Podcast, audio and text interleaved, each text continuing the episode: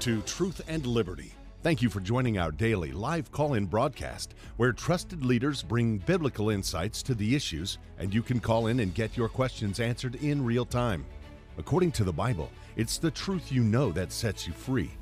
So call in today to get answers, information, and resources to help you stand for truth and effect godly change in our nation and the world. And now here's your host, Richard Harris.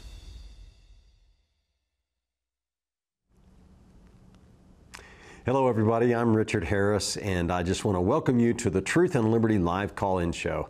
It's an honor for me to be with you today. I'm really excited about the show. Uh, I do not have any guests with me today. It's just going to be you and me on a Friday uh, afternoon here on Truth and Liberty. And uh, I just thought I would take uh, today's program and spend some time talking about some current events from a biblical perspective. So, bringing the Word of God to bear on some of the things that we see happening in today's news. And I uh, would like to remind you guys or in, uh, invite you uh, to call in uh, with your questions and comments. I would absolutely love to hear from you.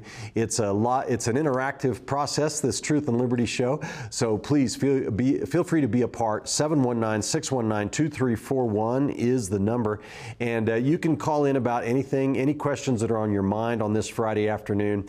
It, it doesn't have to be related to the subjects I'm talking about about. Uh, Bible questions, political questions, whatever's on your mind, I'd love to hear from you today. Thank you so much for watching. Uh, you know, it's, uh, it's amazing the opportunities that we have here on Truth and Liberty uh, to meet and interact with so many amazing people. Earlier this week, I had on uh, as my guest Coach Joe Kennedy. And if you didn't get to watch that show, I really encourage you to do that. Coach Joe is the assistant high school football coach in Bremerton High School School in Washington, state of Washington, who all he did was go to the middle of the field and take a knee after the game and pray. And he did that for several years until one day somebody was so impressed because not only was his team voluntarily gathering around him, but the, the, the players from the other team decided to come out and he was um, ministering to both teams on a purely voluntary basis. Well, the school principal decided to investigate, and one thing led to another. He ended up being suspended and, and had to go to court over this and went all the way to the United States Supreme Court twice. Took him eight years, nearly cost him his marriage because of the stress and difficulty. His wife was working in the HR department of the school district, so she was caught in the middle, but he stood his ground. He held on to his faith in God and knew that he was doing the right thing, and ultimately he prevailed and the Supreme Court ruled in his favor. And I was just so impressed with the story because I think it is, it's a classic, um, uh, it's a classic Bible story, like, you know, of standing firm for Christ and for our faith in Him and God showing up and delivering you despite there having to be a difficult trial. It's also a classic American story, a David versus Goliath, uh, the, uh, one man standing alone, fighting for freedom and he ends up winning a case that is going to change the landscape of America's First Amendment precedent in the Supreme Court for years to come. And it was just an awesome show. Be sure that you catch that. Also, if you didn't watch my show with Tim Barton this week on Wednesday, you definitely need to see that one. Uh, Tim and I were talking about all sorts of things uh, uh, in the news today, and uh, it was just one of the best shows uh, I've seen in a long time. So be sure to catch that. But today, what I I want to do is talk about current events, uh, and I want to hear from you again. The number is 719 619 2341.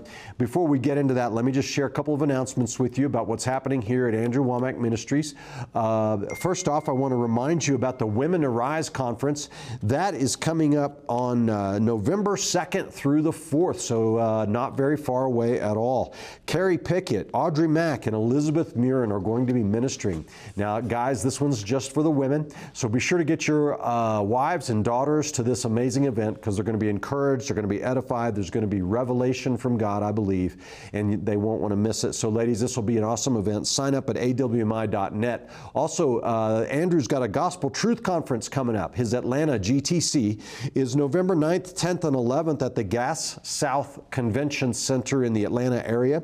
Andrew, along with one of our favorites here at AWM, Greg Fritz, will be ministering together. Greg Greg is a great minister of the word. And uh, so if you can make it out to that event, you need to do it. It's going to be awesome. So register at awmi.net. Again, a free event.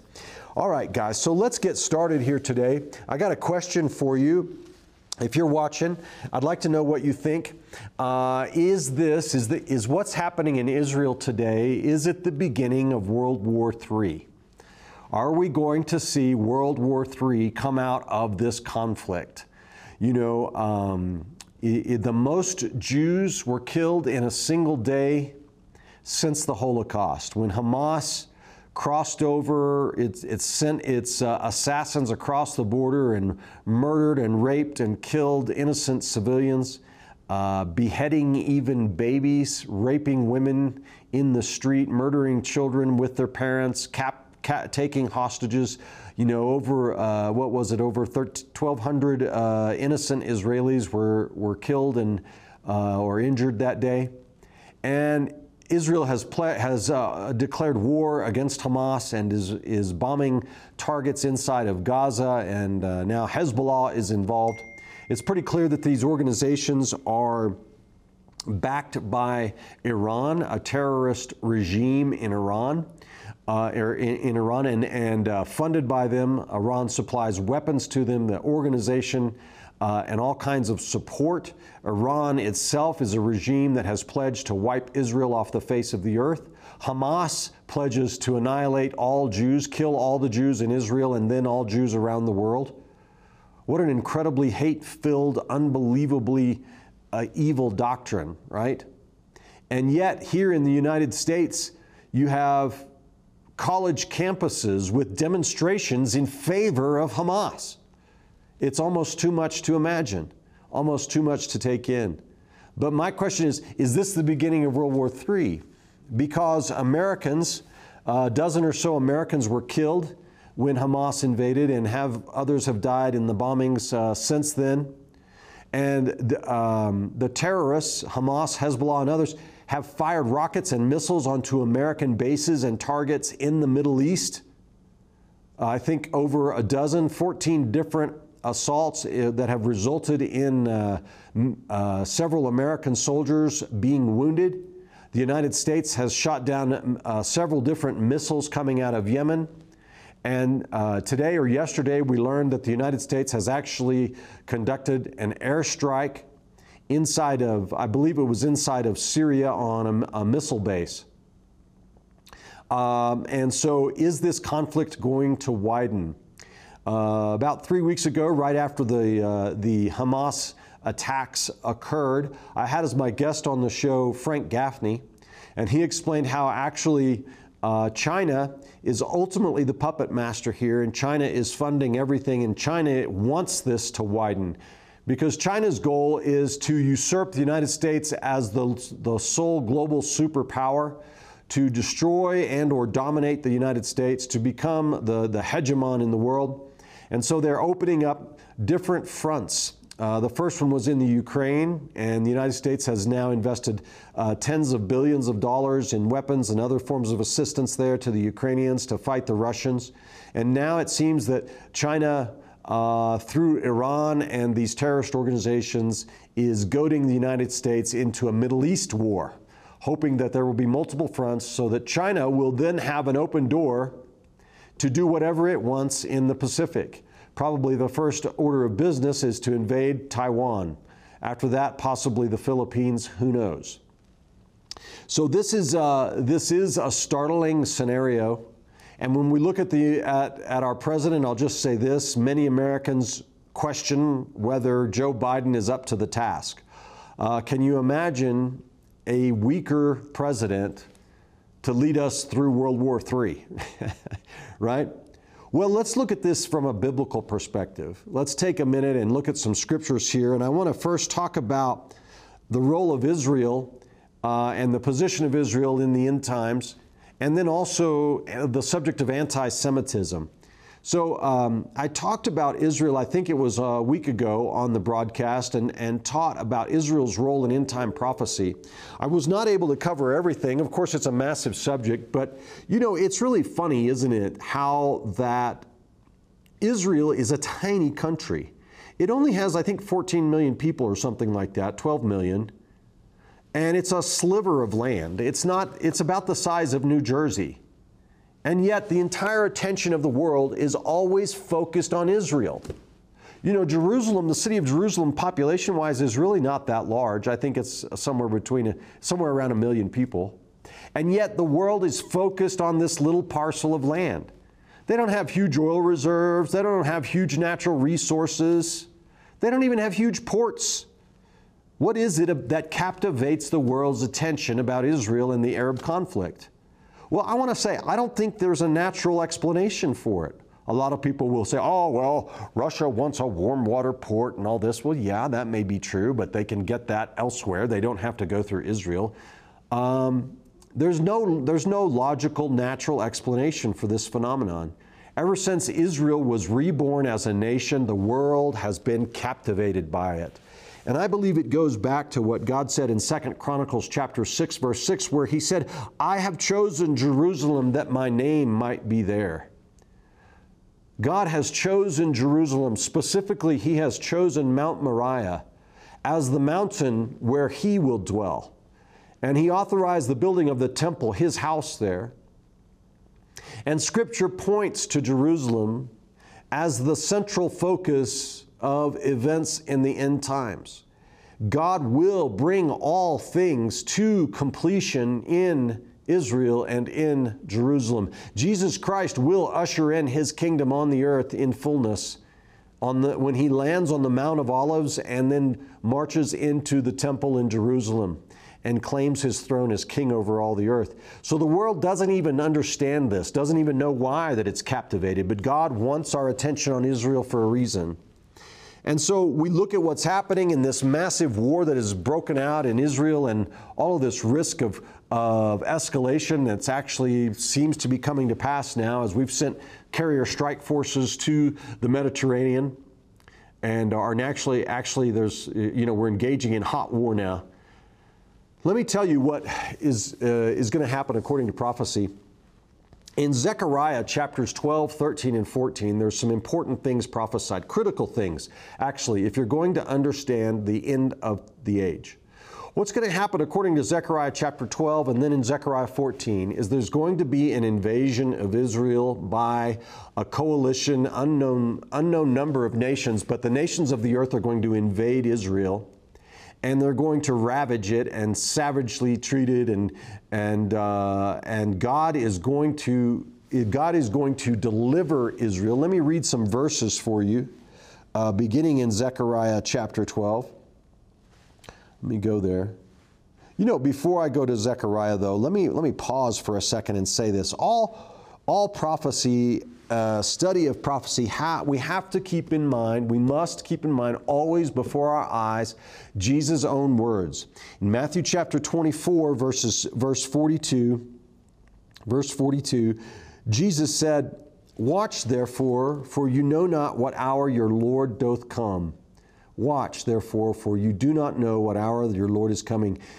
You know, uh, I'm going to say this that I don't think that this is World War III and I'm going to tell you why in just a second.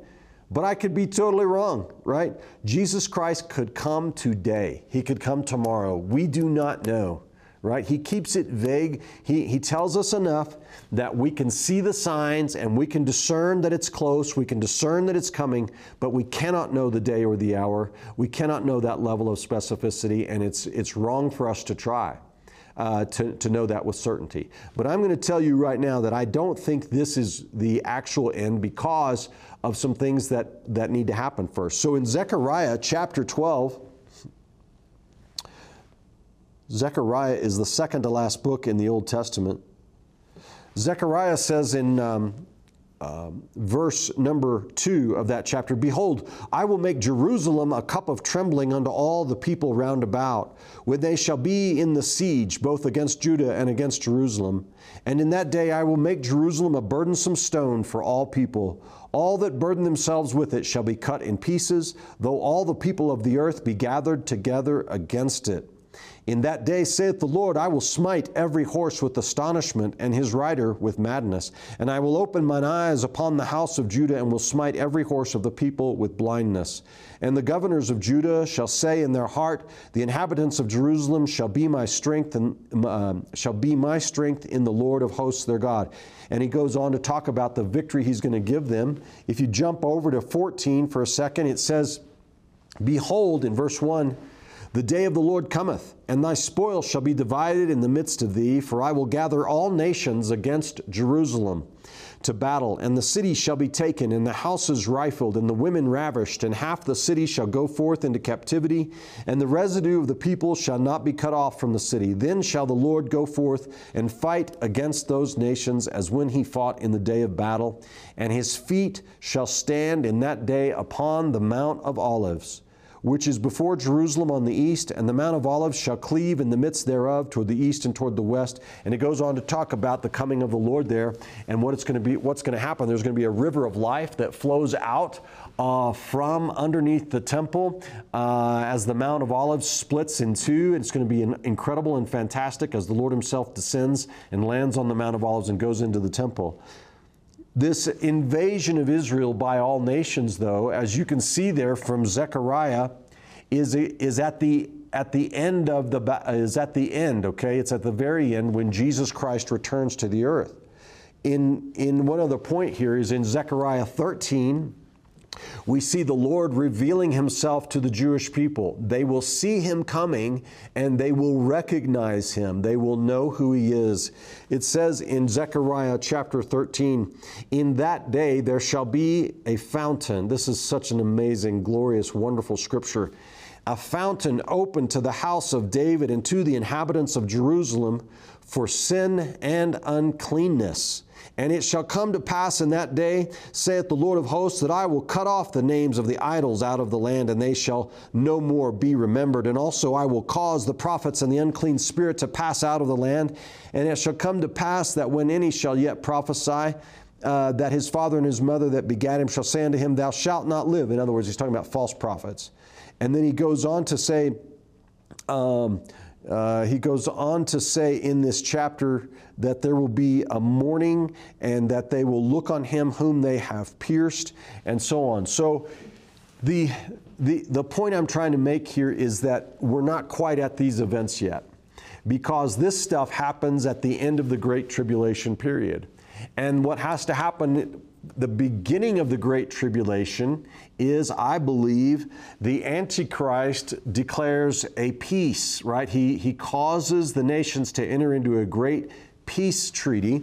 And we know this uh, from Daniel chapter 9. Daniel 9 is talking about the Antichrist. It's really this, it's the prophecy of weeks, the 70 week prophecy. And he says that the Antichrist, this is chapter 9, verse 27. Daniel says the Antichrist will confirm the covenant with many for one week. So he's talking about a seven year period there. A week is symbolic of, it means a seven. The literal translation is, shall confirm a covenant with many for a seven. Uh, a seven means a period of seven years. There will be a covenant. Paul the apostle writing in 1 Thessalonians chapter 5 verse 3 said for when they shall say peace and safety then sudden destruction cometh will cometh upon them 1 Thessalonians 5 3 as travail upon a woman with child and they shall not escape very interesting there I don't mean for this whole thing today to be about prophecy but you know that, that verse there where he says, as travail upon a woman? Well, Jesus himself in Matthew 24 uh, referred to labor pains. Uh, he, he was saying that uh, these things, wars, rumors of wars, uh, earthquakes, famines, and pestilence in diverse places. And then he says, But the end is not yet, for these are uh, the labor pains, okay, is what he said in Matthew chapter 24. I think it's in around verse 15. The, the point is that God compares, He compares the end time tribulations, not just the great tribulation, but all of the stuff prophesied in Matthew 24, to the process of giving birth. It's like a woman giving birth. And these things that come on the earth, these difficulties and trials, these are like contractions for a woman. They're, they're painful, they're difficult. They come and they're horrible, and then they subside. They come and subside, come and subside. And each wave gets more intense than the next, more painful than the next. And as a woman who's giving birth can tell you, the final push, the final contraction before the child is born does not let up right? It begins and it stays there until she perseveres and presses through it, and that child is born and escapes that labor, right? And that's how it's going to be for the church, guys. The final contraction, the final push, the final labor pain, I believe it's coming and I believe it's close right? And it's going to come on the earth when the Antichrist is revealed and establishes his kingdom uh, and uh, this peace treaty with Israel, the covenant with many for one week, will be the beginning of the great tribulation period, the final push. All right? So, what I'm trying to tell you today is that it's, I don't think World War III, I don't think the final invasion of Israel, Armageddon, um, that, those, those passages I read out of out of Zechariah. You can find that also in Revelation chapter 19 and 20. The final battle uh, the Antichrist and his armies, okay, in the land of Israel, in Megiddo. Um, th- that's the same thing, I believe, uh, depicted in, Re- in Zechariah 12 and 14, is also depicted in Revelation chapter 19. So, this final battle, though, is not, I don't think we're quite there yet because at this point in time, uh, there's no temple in Israel and the Antichrist has not been revealed. The one world government has not been established. Now, all of those things could happen very, very quickly, all right? So we, I'm not saying it's not close. I think it is close. But you know, Andrew Wommack, uh, the Lord has given Andrew three prophetic words. And, um, you know, the Bible says to test the spirits, and, uh, and I have done that, but it's just my personal view that these prophetic words to Andrew are from the Lord, and he has prophesied now three times that I have heard him personally um, that we are in the middle of an awakening. The first one was that, that the Great Awakening, Third Great Awakening has begun. The second word I heard was at the 4th of July, um, on the 4th of July this year at the Summer Family Bible Conference when Andrew gave a word from the Lord. Um, basically um, uh, stating that this, this year was the 247th anniversary of the founding of the United States of America.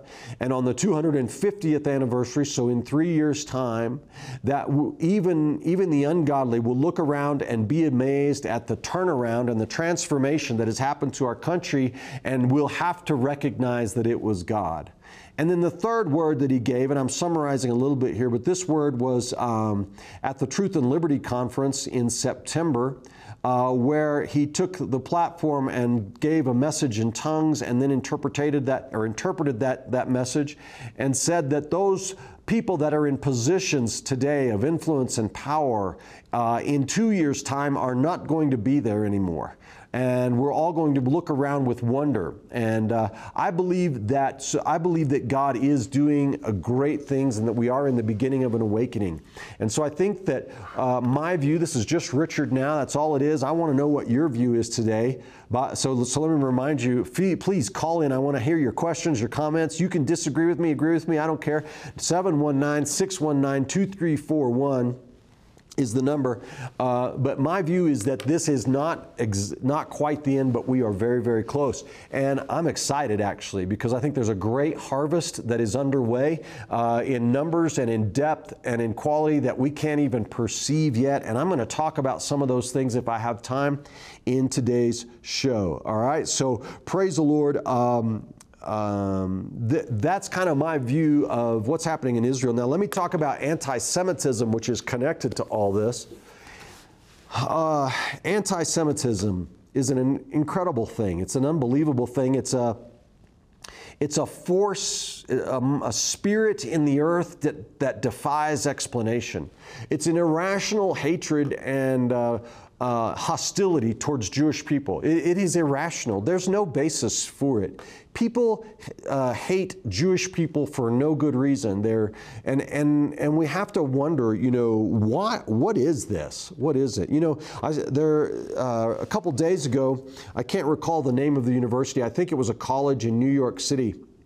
But the students, there, there was a, a large student demonstration in, in favor of Hamas you know, the whole stuff about it being an apartheid and uh, free Palestine and all this stuff. And they actually, the, there were some Jewish students who were so afraid for their own safety because of these crazy pro Muslim people that they went into the school library and had to lock themselves in there. And the, the pro Muslim protesters on, this is American soil now, are pounding on the door to get into this college library. Can you imagine how scared those Jewish students must have been? You know, uh, there is an article out um, by the president of Colorado Christian University condemning the failure of many American universities to rein in and control these pro Hamas, pro Palestinian, pro terrorist demonstrations that are going on all over the country.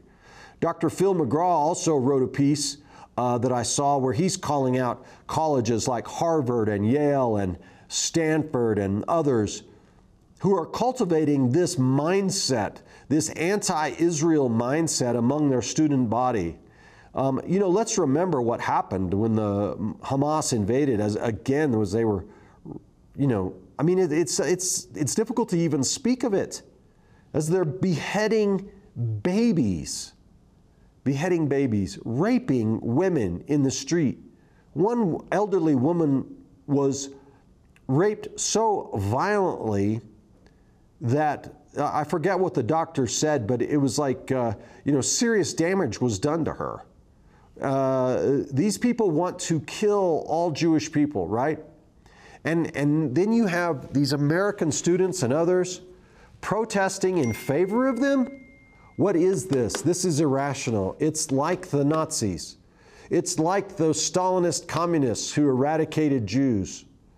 Um, and so the question today, though, is if you look at anti Semitism, you will see that it is much more common. Now, now see, his, um, revisionist historians want you to think, oh, it's the right wing that's anti Semitic. The Nazis were right wing fanaticals. This is not true, not true whatsoever. The Nazis were actually leftists, they were socialists. It's, uh, the, the Nazi stands for the National Socialist Workers Party. They were socialists, okay? The only difference between them and communists was that uh, they, the, the state didn't have to own all the property, it just had to control it, and that they were nationalist in the sense that they were racist, pro Aryan, whereas communists just want to control the whole world and, and it doesn't have to be racial, okay? But they're both leftists, right? They're both leftists, it, no difference. Muslims are also natural allies of leftists and, co- and communists, okay? We see them working together in droves. We just saw how that Joe Biden's administration has been infiltrated by Iranian spies. Barack Obama, in his administration, had uh, Muslims, uh, members of the Muslim Brotherhood, in very high positions of influence. They had regular access to the White House. Barack Obama himself, his father was a Muslim. What is the affinity? Here, here's the thing. Now, the question I have is why does anti Semitism run so deep in the left? Now, not all, not all liberals are, okay, because it's a coalition of certain groups, but, but most anti Semites are on the left side of the political spectrum. Just look at uh, the, you know, they, call them the, uh, what do they call them now? The, um, uh, the four um, folks in Congress, right, that are all um, uh, Democrat radicals and Muslim, Keith Ellison, Andre Carson, Rashida Tlaib, Ilhan Omar, they are all Muslims, they are all Democrats, and none of them would vote in favor of the resolution the other day condemning Hamas. I'm going to pick up on this subject in just a minute and a half. I want to take a little break now and encourage you guys to call in with your comments and questions. I'm Richard Harris. This is the Truth and Liberty live call in show. It's 719 619 2341. I'd love to hear from you. We'll be back after one and a half minutes to share some information with you. At Truth and Liberty Coalition, we work to unify, educate, and mobilize the body of Christ to change nations. That's why I want to encourage you to go to our website at truthandliberty.net and subscribe so that you can begin receiving regular updates uh, about our show, news items, action alerts, blog posts, and much, much more. Uh, all you have to do is go to the website, click subscribe, share your email address, and you'll begin to be equipped to stand for truth in the public square. With practical government, you have experts in the fields that are sharing their perspective, wisdom, and experience. It's not available anywhere else in the world. We teach biblical worldview. We're going to teach a Christian heritage of our American government. They're going to learn about the founding fathers. We're teaching the Constitution, how government operates, practical skills, and field study. There's no better place on earth to get equipped than Charis. You know, God's not done with us, He's not done with America, and He's not done with you.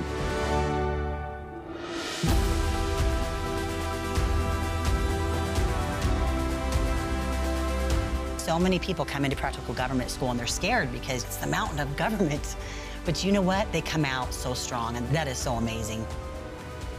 No matter where you're coming from, the world needs you. Whatever God's calling you to do, you're able to do it. To learn more, visit practicalgovernmentschool.com.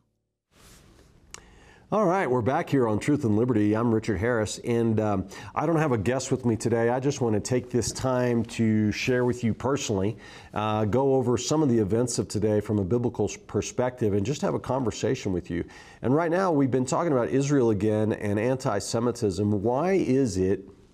Why is it that uh, most uh, anti Semitic people are on the left side of the political spectrum. Why are Democrats more anti Semitic? Why are they more pro Muslim? I can put it that way too. Either way you look at it, they're more pro Arab, more pro Muslim, more anti Israel than conservatives. What is this? Okay, I'm going to give you three reasons.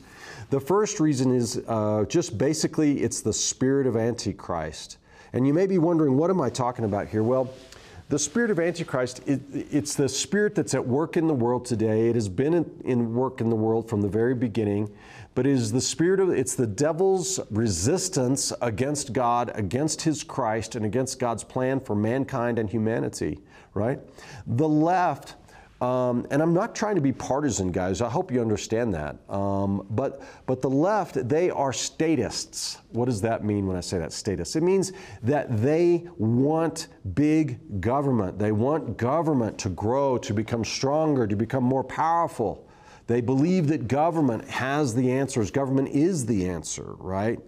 And you see, statism is man centric. You understand? We're going to solve the problems. We have what it takes. We're the ones who will fix everything. Man, we are going to be in control. Do you remember the Tower of Babel? God commanded us in Genesis chapter 1 to be fruitful and multiply and replenish the earth, told us to go out all across the earth and, and replenish it. But man disobeyed God and concentrated in Babel and wanted to build a tower up to heaven. You can see this man trying to be God. That's what statism actually is. It's the spirit of Antichrist behind it. That's why, in the end, the Antichrist himself, that man who is possessed of Satan, will build a one world empire, right? And will dominate the world scene and will declare himself to be God. It's all of the same spirit. Nazis, communists, Muslims, they all believe in a government of absolute power, including control over what people think, believe, and say. All of them believe that, okay? Now, that you may not left you may be a leftist but not a communist i get that but it's just a sliding scale that's all it's just a matter of degree the, the spirit of antichrist that is at work in causing you to admire leftist principles and policies is the same spirit that is motivating the communists. You're just not there yet. That's all. Okay? So, why do they not like Israel? Why do they prefer Muslims and Arabs over Jews? And the reason, very simply, is because the Jewish people, the Jewish people represent spiritual truths. They represent an idea. I'm not saying all Jews are spiritual, and I'm not saying all Jews are even observant. But I'm saying the Jewish people as a whole represent God's covenant with Abraham. They, they represent the idea that God exists. They represent the idea that God has given mankind His Word. The Jews are the custodians of the Bible. You understand that. They're the ones that brought us the Bible. They represent the idea that we are accountable to God as human beings. We're created and accountable to Him. That we're not free to do anything we want in this world that every, not everyone is chosen for salvation, only those who believe. These are the ideas that are embodied in the Jewish people, whether they realize it or not. And the spirit of Antichrist sees that. He, the spirit hates it, it resents it, and it wants to destroy it. You see, the Jewish people also represent God's plan in the earth.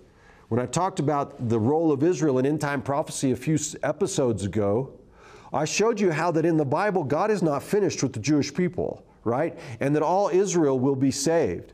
And that God is going to bring into, He's going to, he's going to complete the process of saving the Gentiles and saving the Jews, and, and we will all be one new man in Christ when Jesus comes and sets up His throne. And Satan knows this. He knows at least that God's covenant is is uh, that the Jewish people are a critical aspect of that covenant, and he wants to destroy them for that purpose. So, Revelation chapter 12 gives us a picture of this. Revelation chapter 12. It says there, uh, well, first off, in the beginning of it, uh, the Apostle John describes a vision. He says he saw a woman with the moon under her feet and a crown of 12 stars on her head. Uh, yeah, great wonder in heaven, a woman clothed with the sun and the moon under her feet, and upon her head a crown of 12 stars. So many Christians and Bible scholars have wondered over time what is this image? Who is this woman? I personally think it's very clear who it is. It's, it's Israel. Uh, it's the nation of Israel. Um, it's the uh, it's the Jewish people, right? Because the nation of Israel. Remember when Joseph had his dream, Joseph the son of Jacob, and he described, uh, he even saw his mother and father bowing down to him, and he described them as the sun and the moon, right? so, with this picture of, the, of Israel itself being a woman fits with many different um, um, metaphors in Scripture. But it goes on to say that this woman gave birth to a child gave birth to a child, and the child would rule the nations with a rod of iron. Let's look at verse 3 um, and 4. Go on to verse. Yeah. Okay, the woman was ready to be delivered for to devour her child as soon as it was born. And then in verse 5, she brought forth a man child who was to rule all nations with a rod of iron, and her child was caught up unto God to his throne. Well, that so so this woman is either Mary or Israel. And it can't be Mary because of the other things that are said here in this passage about her. So uh, let's begin reading. After she gives birth to Jesus Christ, the Bible says, when the, uh, in verse 13, when the dragon saw that he was cast unto the earth, he persecuted the woman which brought forth the man child. And to the woman were given two wings of a great eagle, that she might fly into the wilderness, into her place, where she is, she is nourished for a time and times and half a time from the face of the serpent. And the serpent cast out this uh, of his mouth water as a flood after the woman, that he might cause her to be carried away of the flood. And the earth helped the woman, and the earth opened her mouth and swallowed up the flood which the dragon cast out of his mouth. And the dragon was wroth with the woman, and went to make war with the remnant of her seed, which keep the commandments of God and have the testimony of Jesus Christ. This picture is saying that Satan when he was cast out of heaven, right? Jesus said, before he went to the cross, he said, um, Now the prince of this world is cast out. All right? When he died and was raised from the dead, Satan was cast out of, of heaven. And Satan became very wroth, right? And he began to attack the Jewish people. The Romans were sent against them and conquered them and destroyed Jerusalem, and they were taken captive into all uh, nations of the Roman Empire, principally in Europe. And so you, see here in Romans, in, uh, Revelation 12, where it says that the woman went into the wilderness, right? I believe that's a picture of that captivity, that dispersion, right? And then it says that Satan opened up his mouth as a flood, with water as a flood after her. I believe that's the persecution of the Jews that happened for 1900 years with pogroms and other things, uh, the Inquisition, and then culminating in the Holocaust in Germany where Satan was trying to exterminate the Jewish people, right? But what does it say there in Revelation 12? It says, The earth opened up its mouth and swallowed the flood. You see, God raised up the, the, the, righteous nations of the earth, and we sent armies to Europe and defeated the Nazis and, and rescued the remnant of the Jewish people. And then the, uh, the nation of Israel was rebirthed in, Pal- in what was called Palestine in the Holy Land, and the Jews have been returning to the Holy Land ever since. You can see these scriptures fulfilled in front of our very eyes today. So, but the bottom line for what I'm trying to tell you today is that this anti Semitism we're seeing, it is the spirit of Antichrist that's trying to destroy God's plan in the earth. You saw how Satan once um, uh, then turned toward the, the, her seed who have the testimony of Jesus Christ. That's Christians. And so now Christians have, have been undergoing unprecedented persecution in the last few years. More Christians have died for their faith uh, last year, the year before, um, than in all of world history combined, I believe. So uh, we can see the Bible playing out right in front of us, guys. The second reason, though, uh, for anti Semitism is simply envy. Envy. Why are Democrats more anti Semitic than conservatives? Why are leftists a home for anti Semitism? And one of the reasons is, is envy. People look at the prosperity of the Jewish people and they resent it. They have for, for uh, hundreds of years. Uh, Jewish people don't stay down. They don't stay in poverty. They don't stay downtrodden. They will find a way to prosper. And it results from their prosperity results from a ble- from the blessing, really, the blessing on Abraham and his descendants, and it results on their uh, to the extent that they follow the word of God. We Christians enjoy that same blessing.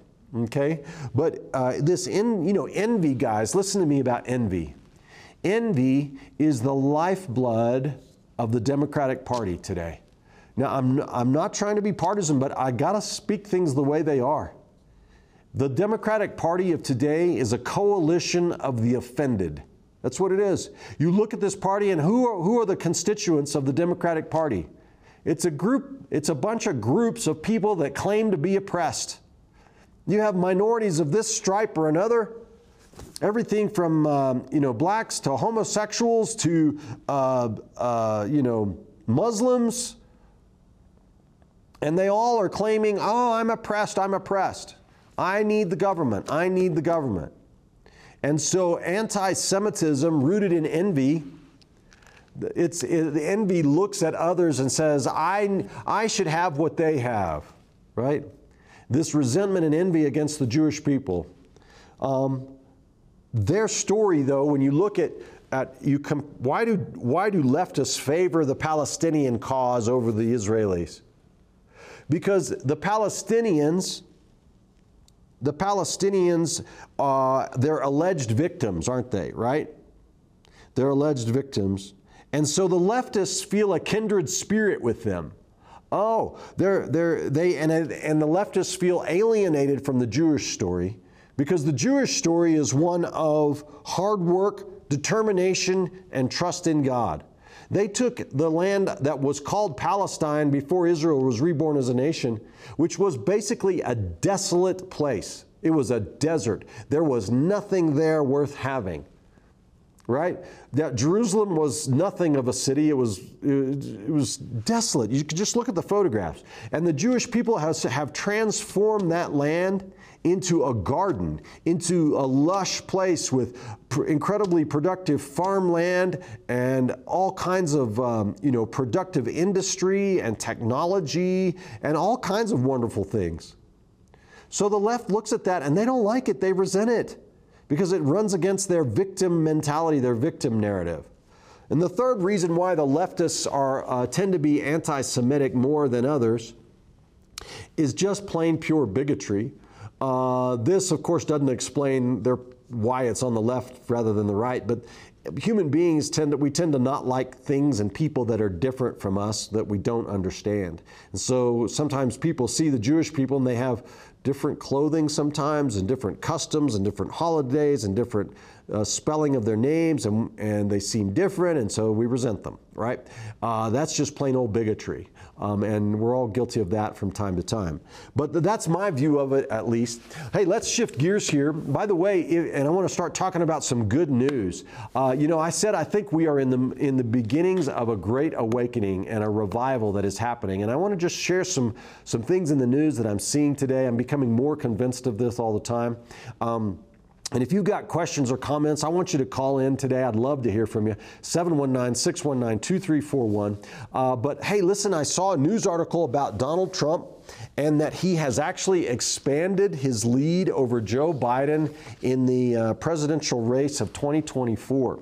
Uh, there was a new poll that was done. Uh, this one was the Harvard CAPS Harris survey. So, Harris, a no relation, is uh, a well established polling company, of course, with Harvard behind it and CAPS. You know, these are not conservative organizations. Uh, but this poll showed uh, that Donald Trump is currently leading Biden among these voters 46% to 41%. That's pretty good. That's 5%. And that is increased from the, the same poll that was taken in September, where he was up 44 to 40%. So he's gone from 4 to 5%. And then if you put in uh, John, um, excuse me, Robert F. Kennedy Jr., now Robert F. Kennedy Jr. was running as a Democrat challenging Joe Biden. He has since switched his party affiliation from Democrat to independent. And it's going to be real interesting to see how that plays out. But this poll showed that in a three way race, with uh, Trump versus Biden versus Kennedy, that Trump would actually be 39%,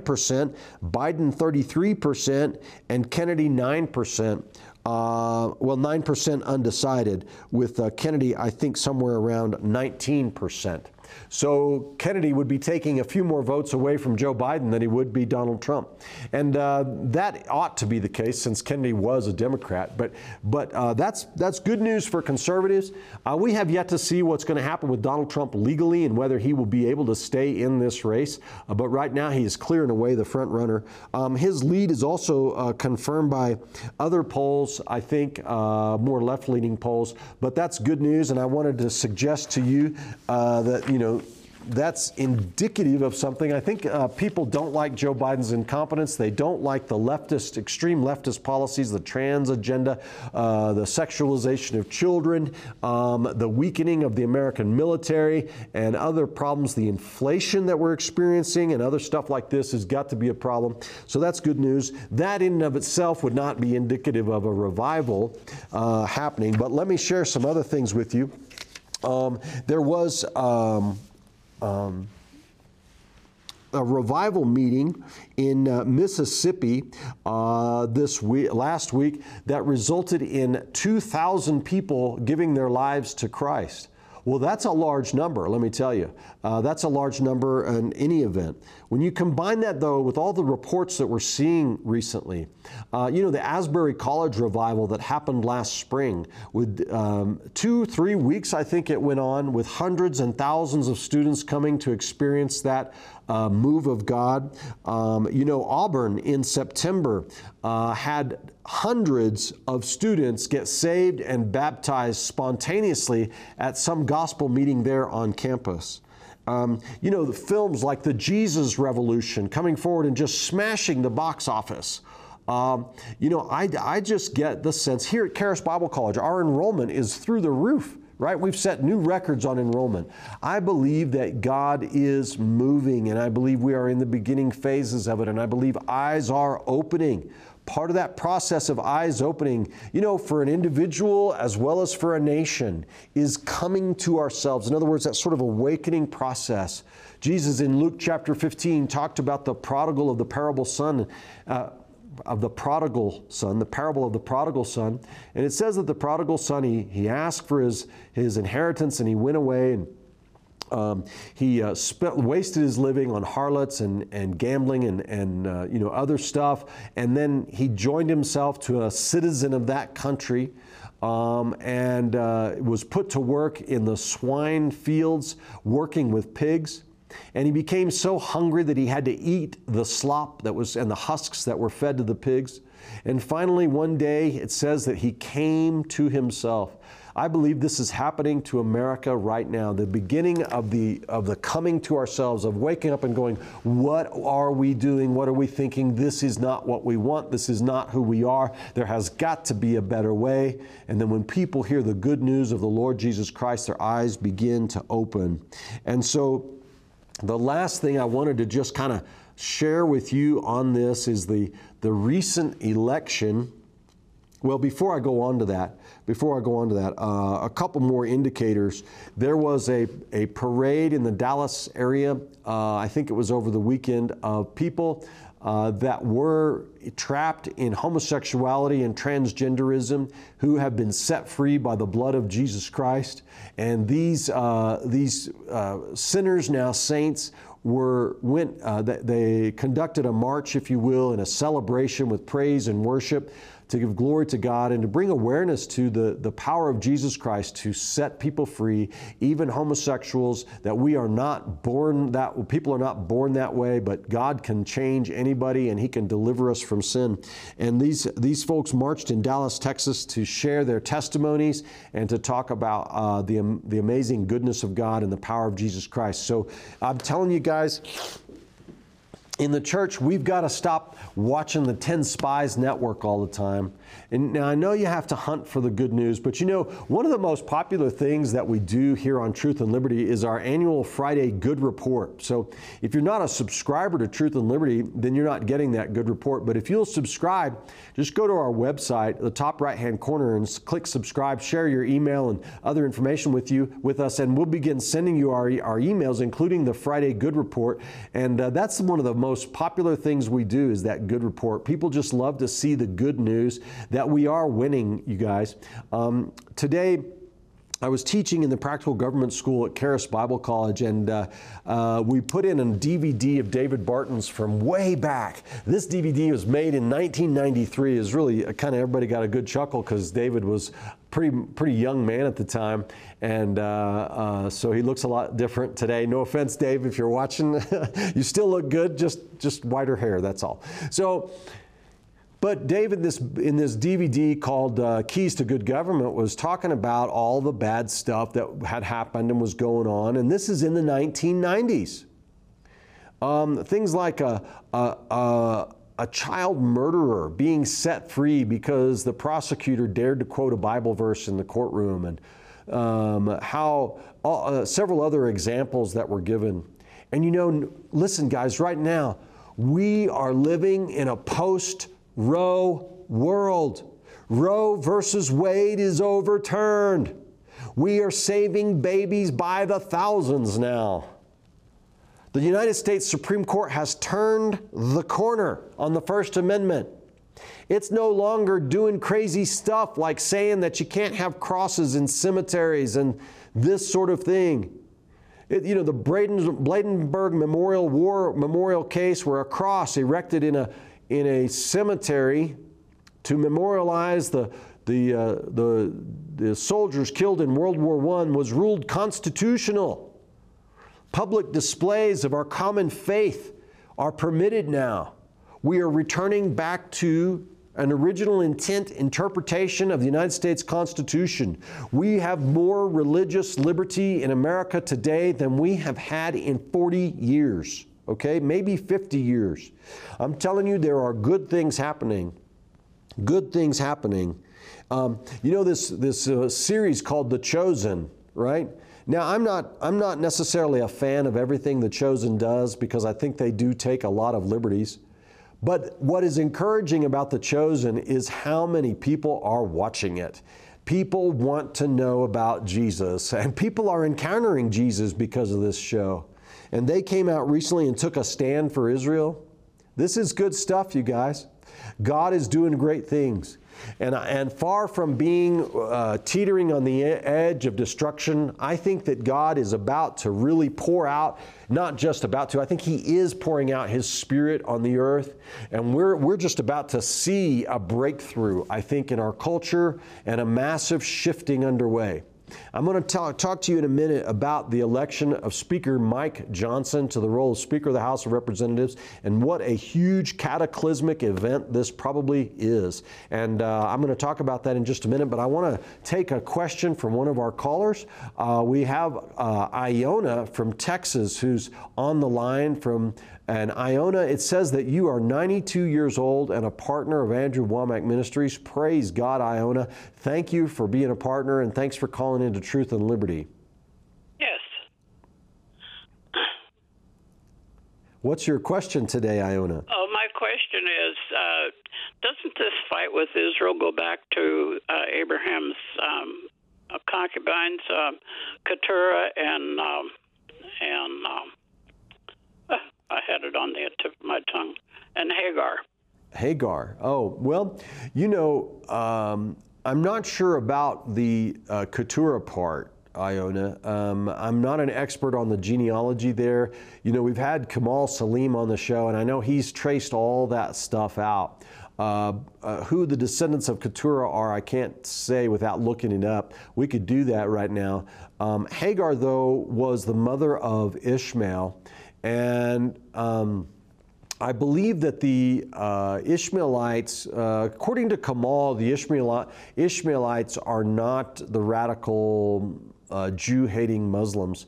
Um, so, you know, um, I just want to offer that up for your own study. I can't claim to have revelation on that. I believe that it really uh, goes, it, it, there is an ethnic thing to it. There's a there's a, an orphan spirit, if you will, in the Arab world. Um, the Muslim faith, uh, I think, Iona, the way I look at it is the Muslim faith capitalizes on that wounded heart, that wounded spirit that is present among Muslim or Arab people. Um, the Arab people, I think many of them kind of uh, feel sort of that uh, offense of not being members of the chosen people and stuff like that, and, and yet they are descendants, some of them, uh, of Abraham. And so perhaps that is a spirit that gets passed down from Ishmael and, and makes them vulnerable to the deception of a religion like Islam that is rooted in hate and war and destruction and that says things like, oh, the Jews have corrupted the Bible. This is the real Bible, the Quran here, you know, a bunch of nonsense like that. And um, so, so it is kind of rooted in that, I think, perhaps. Um, I think that, that uh, Islam is really the religion, it's a religion of the devil. Um, we could go a long ways down this track. Uh, Islam has a fake Messiah called the Al Mahdi, and they believe he's going to return to the earth or come to the earth, and he's going to set up Islam all over the globe. And uh, there's many things about the Al Mahdi that seem to resemble the Antichrist.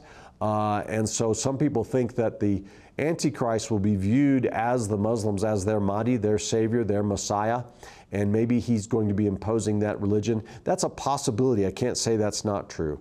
So, so these things are all interconnected, aren't they? You know, um, Israel's history, the offense of the Arab people, Islam, uh, the Antichrist, the hatred of Jesus, the hatred of the Jews. Yes, it's all connected. The truth is, though, there's only two mountains. There's only two mountains. There's Mount Sinai and there's Mount Zion. Mount Zion is the mountain of grace, the mountain of promise, the mountain of God. Mount Sinai is the mountain of the law, the mountain of man, man's effort to be to get to God, right? And and Mount um, Mount Zion uh, is blessed, and um, uh, you know the, the mountain of, of the law is is where you are cursed, right? So uh, there's only two two camps here, and in the end of days, when Jesus comes, he'll divide the world into the, the sheep nations and goat nations. Uh, and uh, those who, who love God, love truth, follow Jesus Christ, and those who don't. So, uh, in that sense, it's all, all connected. Iona, thank you for your call. I really appreciate it. We are up against our second break here, so I'm going to take a minute and a half, and we're going to share some announcements with you, and I'll be right back after that.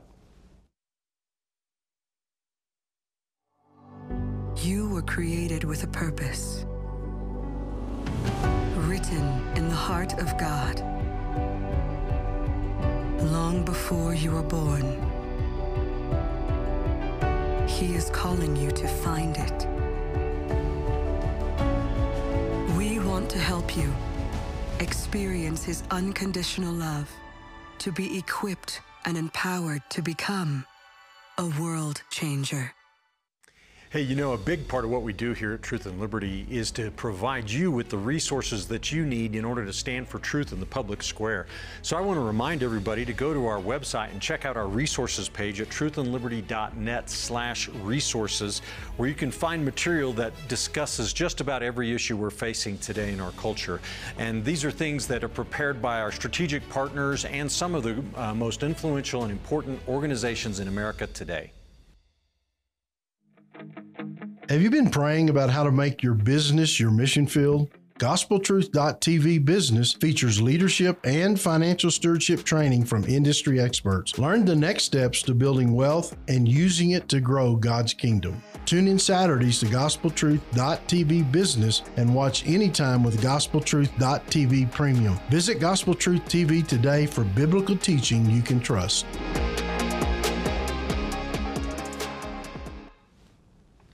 Hello, everybody. I'm back here, Richard Harris, on the Truth and Liberty live call in show. This is our final segment, and I'm just really uh, excited and honored to be able to share with you today. So, what we're doing in today's program is I'm just taking some current events and sharing a biblical perspective on them. And uh, we started off by talking about Israel. And, uh, you know, a couple, uh, maybe last week it was, I, I taught in the program on the role of Israel in end time prophecy. And today I wanted to start off by talking about this conflict in Israel. Is it the beginning of World War III? Is it going to be end up in Armageddon and so on? Uh, but then we talked about anti Semitism. Where does anti Semitism come from, and why is it that leftists tend to be anti Semitic more than conservatives do? And we identified it's really the spirit of Antichrist that's at work in the world. In the world, it's it's also rooted in a, in envy, uh, and then finally, it's just pure bigotry. But but a, the spirit of Antichrist is the main primary uh, reason behind it. Otherwise, it just defies explanation. And then uh, I, I started sharing with you that there is some that we are really in an awakening. That an awakening has begun. A turnaround has begun, and it is God is pouring His Spirit out on the earth. People are waking up, just like the prodigal son in Luke chapter 15 who came to himself. I believe Americans are coming to themselves now, not just America, but around the world, as people are waking up and realizing this is not the right way to go. And so if you've got questions, there's still time for you to get them, get them in today. Just call our number, 719 619 2341. Hey, I wanted to mention too, if you need prayer today, Andrew's prayer ministers are standing by 24 uh, 7 to pray with you, to agree with you in, in prayer. And that number is 719 635 1111. And uh, you can call in anytime, day or night, and someone will agree with you in prayer. All right. Well, some of the best news I've seen in a long time uh, is coming out of Washington, D.C., uh, where we have a brand new Speaker of the House of Representatives.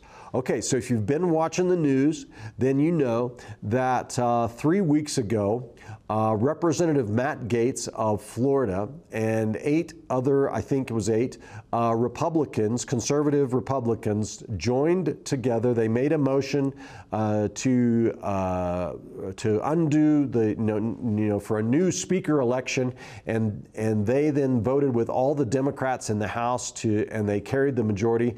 And so Kevin McCarthy was voted out as being Speaker of the House. Matt Gaetz was upset with McCarthy because of his centralist Dios command control leadership style and his uh, passing of the omnibus, omnibus spending bill and some other things, I guess. Uh, maybe it wasn't an omnibus, but a, a, spending package that was wasteful and excessive, and he just had had enough. Now, whether you like Matt Gaetz or not, I don't know, but it, many people thought, wow, this is an incredible thing that he just did, extremely risky. And I thought so, even honestly, at the time. I thought, wow, uh, this could not go well. It may end up with the Democrats uh, being in control if rhino left wing Republicans join with them and we end up with a, a terrible speaker who's left wing compromiser. This could be really bad. Gaetz, I hope you know what you're doing. Well, so so we went through over the last three weeks several speaker uh, speaker attempts by the Republicans to elect a new speaker. I believe it began with uh, uh, Steve Scalise was nominated. He won a majority of Republican votes, so the Republicans nominated him, but he couldn't get to enough Republican votes to get a majority of all representatives in the House, and he ended up having to back out something that was pretty surprising to people because Scalise was the number two guy. I think he was the majority leader in the House. So next it went to Jim Jordan, who was a really uh, well regarded uh, conservative, a, a, strong leader, I think chairman of the Judiciary Committee. And, and Jordan uh, also was nominated. And then when he got to the end, he didn't have enough votes to get a majority of all the members of the House. Remember, the Republicans only had like a, a a four to six seat majority to begin with. So almost every Republican had to vote for these guys, and they didn't. They ended up, they kept in coming, you know, anywhere between 15 and 30 votes short, short among the Republicans. So I'm this time just wondering what's going on with these Republicans. Why aren't they voting for these nominees? Maybe they're liberal Republicans or, or rhinos, as we call them, who, who really aren't, aren't liking these conservative uh, nominees. And so Jordan has to pull back. And then uh, the, the, there's talk about uh, the temporary speaker, Representative McHenry, actually uh, being put forward, but, but that doesn't really happen. Finally, the Republicans um, push forward. Uh, uh, Tom Emmer of Minnesota, who is a liberal rhino. Most people would say he's. It's not fair to him to call him a rhino. He's a he's he doesn't agree with conservatives on lots of social issues. Let's just say that, okay? So he's a Republican from Minnesota. I think he's third in line in the House. So he's he's not the uh, the majority leader, but he's probably the majority whip or something like that. Emmer uh, also. Uh, uh, gets the nomination, but he gets to the end, and it's doubtful that he's going to have enough votes. Okay, so here's what happens, and this uh, is, I think, the hand of God. Emmer, um, so in, in each one of these phases along the way, former Speaker McCar- McCarthy is pl- pledging his support for these nominees, right? But somehow, when it gets down to the finish line, these guys are not getting enough votes, right? And so they get down to Emmer, and they're in the conference room where all the Republicans are meeting. And uh, we, the things that I'm about to tell you, I know because Matt Gaetz has reported this. He, he, he went on a special podcast of the War Room with Steve Bannon, and he said um, that all the Republicans are meeting. It looks like Emmer's going to come up short, and before they they uh, uh, go through the whole process, Representative Marc Molinaro of New York, a freshman Republican, asked that hey, why don't, um, uh, and so I think what happened was Emmer backed out. And so instead of the next guy in line being nominated, which was Mike Johnson of Louisiana, Molinaro says, hey, before we go through all this, why don't we just take a real quick uh, non binding poll to see what the support is going to be like? Okay. Uh, Representative Stefanik says you can't do that. It's against the rules. The rules require a formal roll call vote. So Molinaro says, well, how about if we uh, vote by unanimous consent to waive the rules so that we can take this poll? So they can actually vote if it's unanimous to suspend the rules to do something that's against the rules. Isn't that great? Only in Washington. But Molinaro makes this suggestion to take what's basically a voice vote to suspend the rules so they can go they can dispense with to see if there's enough uh, support for Mike Johnson so that they know whether to go through the whole rigmarole of formally trying to get him elected, and because there's a several step process, and so they they take uh, well they're about to take this voice vote this uh, uh, uh, unanimous consent voice vote to suspend the rules and all of a sudden one person in the entire Republican conference as 220 Republicans stands up and objects. And you know who it was? It was Kevin McCarthy. Kevin McCarthy objects to this informal procedure and all of a sudden, he's standing there in this room, and every Republican suddenly realizes what has been going on. That Kevin McCarthy has actually been working behind the scenes, even though in public he pledges his support for these nominees. Behind the scenes, he's got a cadre of loyal Republic people loyal to him who he's saying, okay, guys, when it comes down to the vote, you're not, you're going to withhold your vote. Vote no against Scalise. Vote no against Jim Jordan. Vote no against Tom Emmer.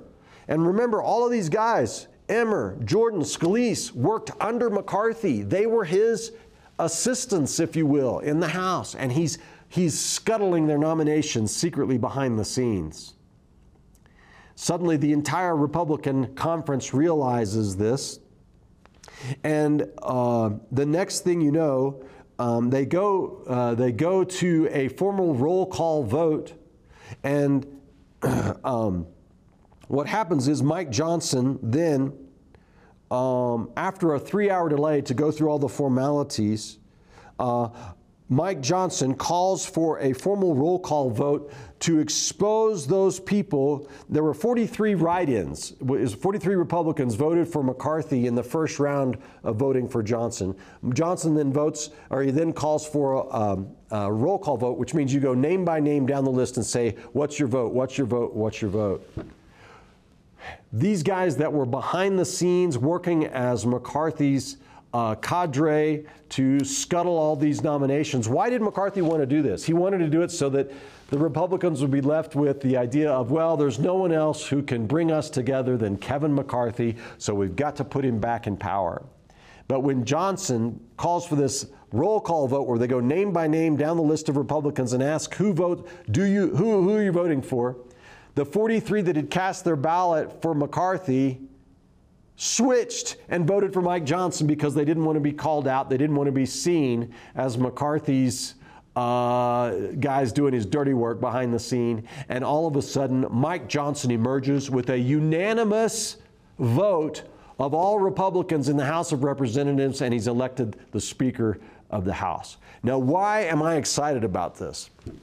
Why? This is like the way that it unfolded, first of all, is like a Haman and Mordecai kind of thing the whole scheme that McCarthy was using and hatching in order to destroy all of these good men who were trying to become the next speaker got turned around and destroyed him because now everybody in the House knows he was the one that was dragging things out and making the Republicans look bad and causing the chaos when America is in a crisis facing a war in Israel. He was doing it for his own selfish reasons. But the other reason is because we, as conservative, Christian, patriotic American constitutionalists, could not ask for a better leader than Mike Johnson. Mike Johnson is one of us. He is a strong believer in Jesus Christ. When he went to the speaker's rostrum to give his acceptance speech and to be sworn in, he took his Bible with him. When the unanimous vote was taken in the conference room among the Republicans, he called for um, uh, the press to be invited into the room. And then before they started asking questions, he led the entire room, Republicans and reporters, in a moment of prayer before any questions began. In his speech that he gave at the rostrum accepting the nomination, he referred to God many times and to God given rights, to the Declaration of Independence, to our heritage as Americans. Mike Johnson is a, is a friend of David Barton at Wall Builders, one of our uh, main allies and members of the board of directors here at Truth and Liberty. David Barton and his son Tim are on the show all the time. He helped us birth the Practical Government School. Uh, Ron, uh, Mike Johnson speaks at David Barton's uh, pastors event every year in Washington, D.C. They are uh, they know each other very well. This, guys, is an incredible development. Mike Johnson um, is a constitutional lawyer, used to fight for religious liberty and uh, for the rights of the unborn before he even became, got into politics. I tell you what, guys, we, we ought to be praising God and thanking God today because of the election of Mike Johnson. And he's already proving this. He went on, he went on Sean Hannity yesterday, and Hannity asked him, you know, about his opinions on things, and he said, if you want to know where I stand, just pick up your Bible, take your Bible off the shelf and read it. That's going to be uh, that's going to be my worldview is the Bible. This is what our new Speaker of the House said. So praise God. See, I don't think God's done with America. There's too much good stuff going on. God is setting the table for the destruction of his enemies here in this country. I believe it. I believe great things are coming. So that's kind of my, my spiel for you today, my, my speech for you. I, um, and there's a lot more I could talk about as far as good news. You know, the state of Colorado passed a law um, this year saying that pregnancy resource centers could no longer give women who had taken the first abortion pill, they could no longer make them aware of or give them um, abortion reversal pill. So women who are changing their minds, you, the, Colorado tried to outlaw the ability of pregnancy resource centers to help them. So you can't give them, and all the pill is is uh, I think it's uh, progesterone. Yeah. But if you give a woman uh, who's taken the first abortion pill, remember the abortion pill is a, it gives a woman hormones to expel that baby and the and the it's two pills. But if you give her progesterone in a specific dosage after the first pill, uh, then most of the time, is my understanding, uh, that baby uh, will not be aborted by the woman's body. And so uh, Colorado is so in love with abortion that they won't even let pro-life centers give that medication out. Well, a Colorado judge, a federal judge, Judge Domenico in the District of Colorado, ruled this week uh, that uh, it's a temporary injunction, but he blocked the enforcement of that law. Now, that fight is not over, but that is a really important development. So, see, there's good news all over the place. Joe Kennedy, Coach Kennedy, Roe versus Wade, this abortion thing being stopped, a new Speaker of the House who's a strong conservative Christian uh, constitutional originalist, a Reagan Republican. You know, it goes on and on. So, um, but I want to take a breath here and also encourage you guys. We got 15 minutes left in the show. Call in with your questions 719 619 2341 or your comments. I want to go to Robert now, who's on the line, uh, calling in from Florida. Robert, thank you so much for calling, brother. What is your question today? Hi, Richard. Um, I was listening to your take on Israel, and I, everything looks positive from your your view of what you were sharing, and I agree with you.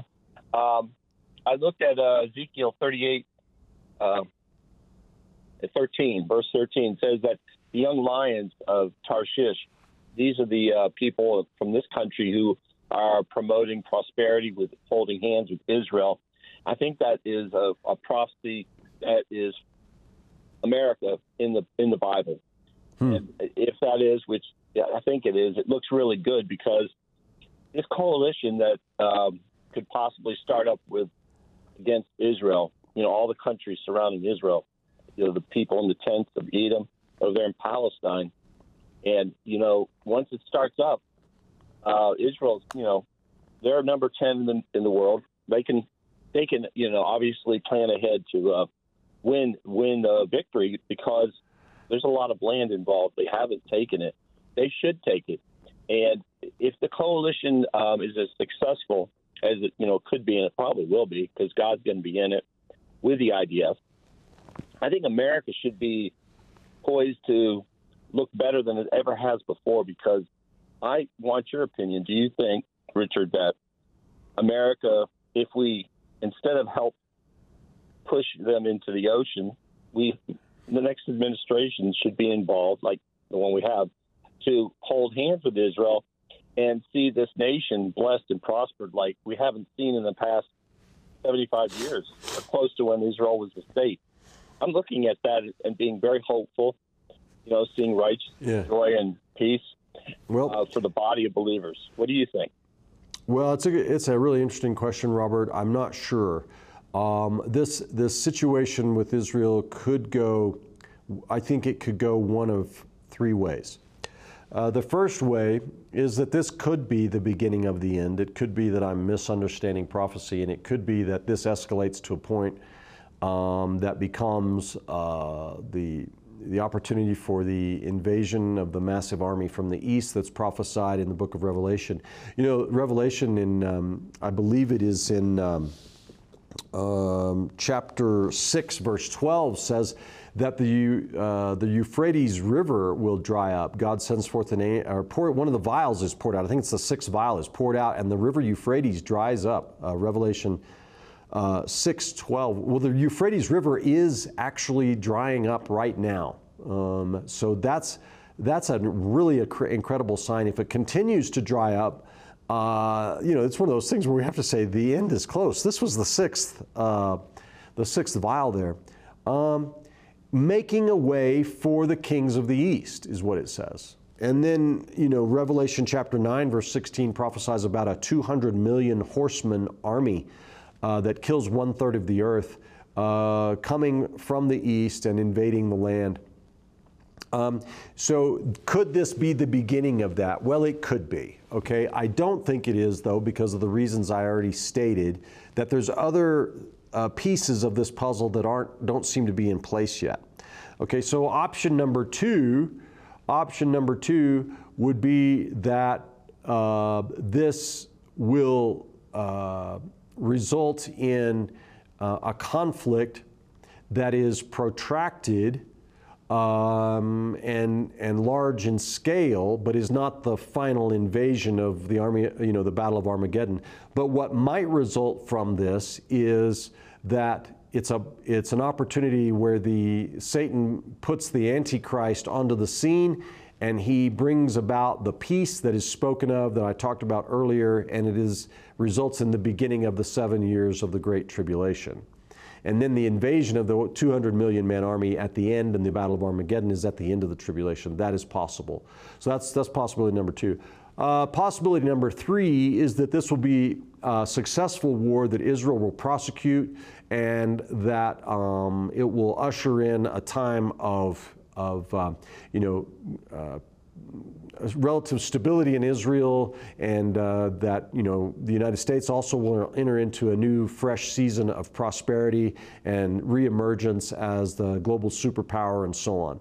Um, th- though that possibility, I just I'm not 100% sure whether it's number two or number three. That's kind of how I look at it. So uh, we just have to see how things unfold here, and uh, we need to keep Israel in our prayers. Of course, our own leaders in our prayers, and uh, that's entirely. Uh, the, the third option is a possibility where the United States helping Israel uh, just you know is really successful in this war, and um, you know uh, we're just going to have to see, though, because no one can tell the future. Does that, does that uh, help you with that, uh, Robert? Yes, it does. The missing piece that I'm looking at is the Psalm 83, uh, you know, verse 1 through 8. I think the Psalm, that's the missing piece of the puzzle. And if it is, then I think, like you just said, it's going to make America and, and Israel much stronger and better. Well, I think um, I do think America is going to experience a rebound here uh, uh, soon, um, and uh, that we are going. That God's grace is on us. He's not finished with our country. Uh, we have a purpose to play in winning the world to Christ, and that God's not done with that yet. That's my personal opinion. Uh, how long that window is, I have no idea. Um, I believe it's at least three years. Could it be longer? It could. Uh, could be 30 years, could be 300 years. I mean, we don't know. Uh, but, but uh, you know, that's my guess. So we all need to look up for our redemption draweth nigh. We need to watch and be ready. Uh, Jesus needs to be number one in our heart and in our mind at all times. We need to actively be winning souls to Christ and uh, just uh, be rejoicing because God's got a great future for us.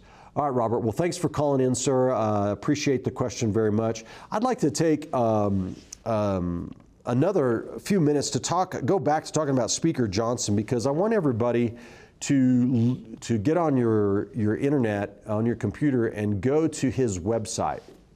I didn't write the website down, but I think if you if you Google uh, Mike Johnson or Congressman Mike Johnson, you should find his website pretty quickly. It's his personal website, not personal, but his website as as a as a congressman, not the Speaker of the House. But he's got on there, he's got seven core principles of conservatism, seven core principles. I want to recommend to all of our viewers today that you read those seven core principles of conservatism. Uh, this is written by Mike Johnson, right? He wrote it, he put it together. I think it was in 2018 he put this on his website. This tells you what his belief system is. So, this, the, the man who's second in line for the presidency of the United States, the head of the People's House, in America, in incredible amounts of influence, believes in, and I'm going to list out the seven core principles. He believes in individual freedom, he believes in limited government, he believes in the rule of law, praise the Lord. He believes in peace through strength, fiscal responsibility, free markets, and human dignity. You know, he, he, it's amazing. He sounds like a combination of David Barton and Ronald Reagan. And uh, I'm just really excited about this. I think it's an amazing, amazing development. So let me see. Uh, we've got some questions here online that people have submitted. Uh, let me look at take a look at these. I think there's a, a, a couple of good ones here. The um, the first one says. Um, Will the U.S. send troops to Israel to aid in the fight?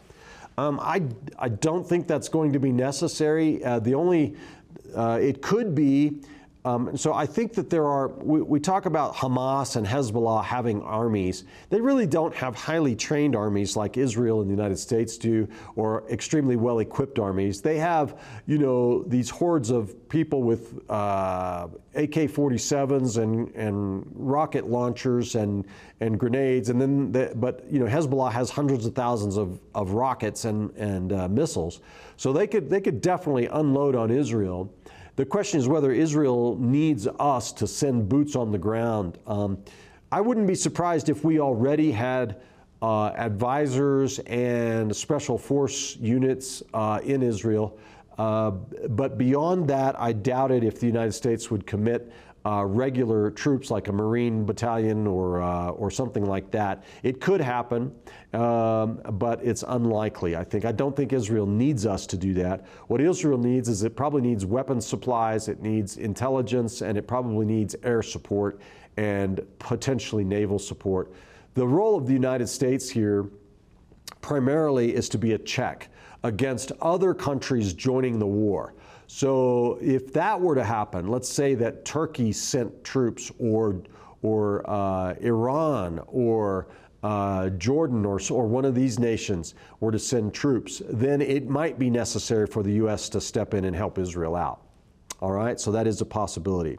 Um, okay, here's a question online. This viewer wants to know Will Israel completely eradicate Hamas uh, entirely? And I'm going to say Israel is talking about that, and they're saying they're going to, but this, this thing, Hamas is just the latest organization. It's not even the latest, it's just one terrorist organization. Uh, you know, we, we eradicated Al Qaeda, we eradicated ISIS. But you, you get rid of, you cut off the heads of these organizations, but it doesn't change the fact that radical um, fundamentalist Islam in the mosques around all over the Middle East and really all over the world is teaching what the Quran says, which is the duty to commit jihad and to kill the infidels and to drive out the unbelievers. And so, as long as Muslims are doing this in their mosques and around the world, you're going to have radicalized Muslims, Muslims who want to kill Jews and Christians. And so the supply of this hatred, of this devilish doctrine that's producing these killers is going to continue. It's not a problem that can be dealt with by saying, oh, we're going to eradicate Hamas. Well, Hamas, well, you still have all these other groups. Uh, and and groups in other countries, and these people are going to be able. A lot of them will, will be able to flee elsewhere. So uh, you know, Hamas may just change its name. They do that as well sometimes. When they when they're about to be defeated, they'll just go underground and emerge in some other form later. So. Um, unfortunately, this is the burden that Israel has in this day and in this hour, uh, and it's not going to go away unless we win all the Muslims to Christ. So um, let's let's go about trying to do that, shall we? All right. Hey, we've got a question uh, with two minutes uh, left in the program coming in from a caller. Frank from Missouri is on the line. Uh, Frank, thank you for calling. What's your question today, brother? Yeah, good. You know, I know you're a prophecy buff from li- listening to you. I, I just want to know your take on like Hosea chapter 6, verses 1 to 3 that says the the first day uh, he's torn us uh, he'll heal us. The second day he'll revive us. And the third day he'll raise no the second day he'll raise us up. And the third day uh, he'll cause us to live in your presence. Um, that's a good question frank. Um, uh, you know I, I frankly don't, I haven't studied that uh, in depth, and I'm not going to try to express an opinion on it. I, I believe that it's um, it, it, it's poetic. It looks like it's probably poetic in nature, and uh, uh, it, it could be a uh, what I would call a prophetic allusion, not illusion, but allusion. He could be alluding to the death and resurrection of Jesus Christ. That's what I'm, I'm looking at it as. So it says, uh, Let us return unto the Lord, for he hath torn. Who did he tear? He tore Jesus, and he tore Jesus on our behalf. And it says, He will heal us. He hath smitten. Who did He smite? He smote Jesus. And He will bind us up. So it doesn't, it says, after two days will He revive us. So revive means to be come back to life. And in the third day, He will raise us up. So Jesus was raised on the third day, wasn't he? So Jesus was revived after two days and on the third day. And so that's probably a prophetic allusion to the death and resurrection of Jesus. That's going to be my take on it. There could be some um, something more specific there uh, in the context or like with regard to uh, uh, Jewish feasts and things like that that might help us understand it. But that's that's my take on it. Hey Frank, thanks for calling in, brother. I've only got 20 seconds left, so I'm going to have to let you go. Uh, thank you to all of you for watching today's program. You are a blessing. Thanks for being a member, all of you Truth and Liberty members, and for subscribing to Truth and Liberty. God is doing great things, and He wants to use you to do it. So uh, be sure to tune in next time on Monday to Truth and Liberty's live show at 3:30 Mountain Time. God bless you. We'll see you then. Thank you for joining today's Truth and Liberty livecast. You can watch today's and past livecasts in our archives at truthandliberty.net. Our goal is to educate Christians and connect them with resources and organizations to help them impact their sphere of influence. You can help us accomplish this by making a donation at truthandliberty.net/donate. Join us next time for more Truth and Liberty.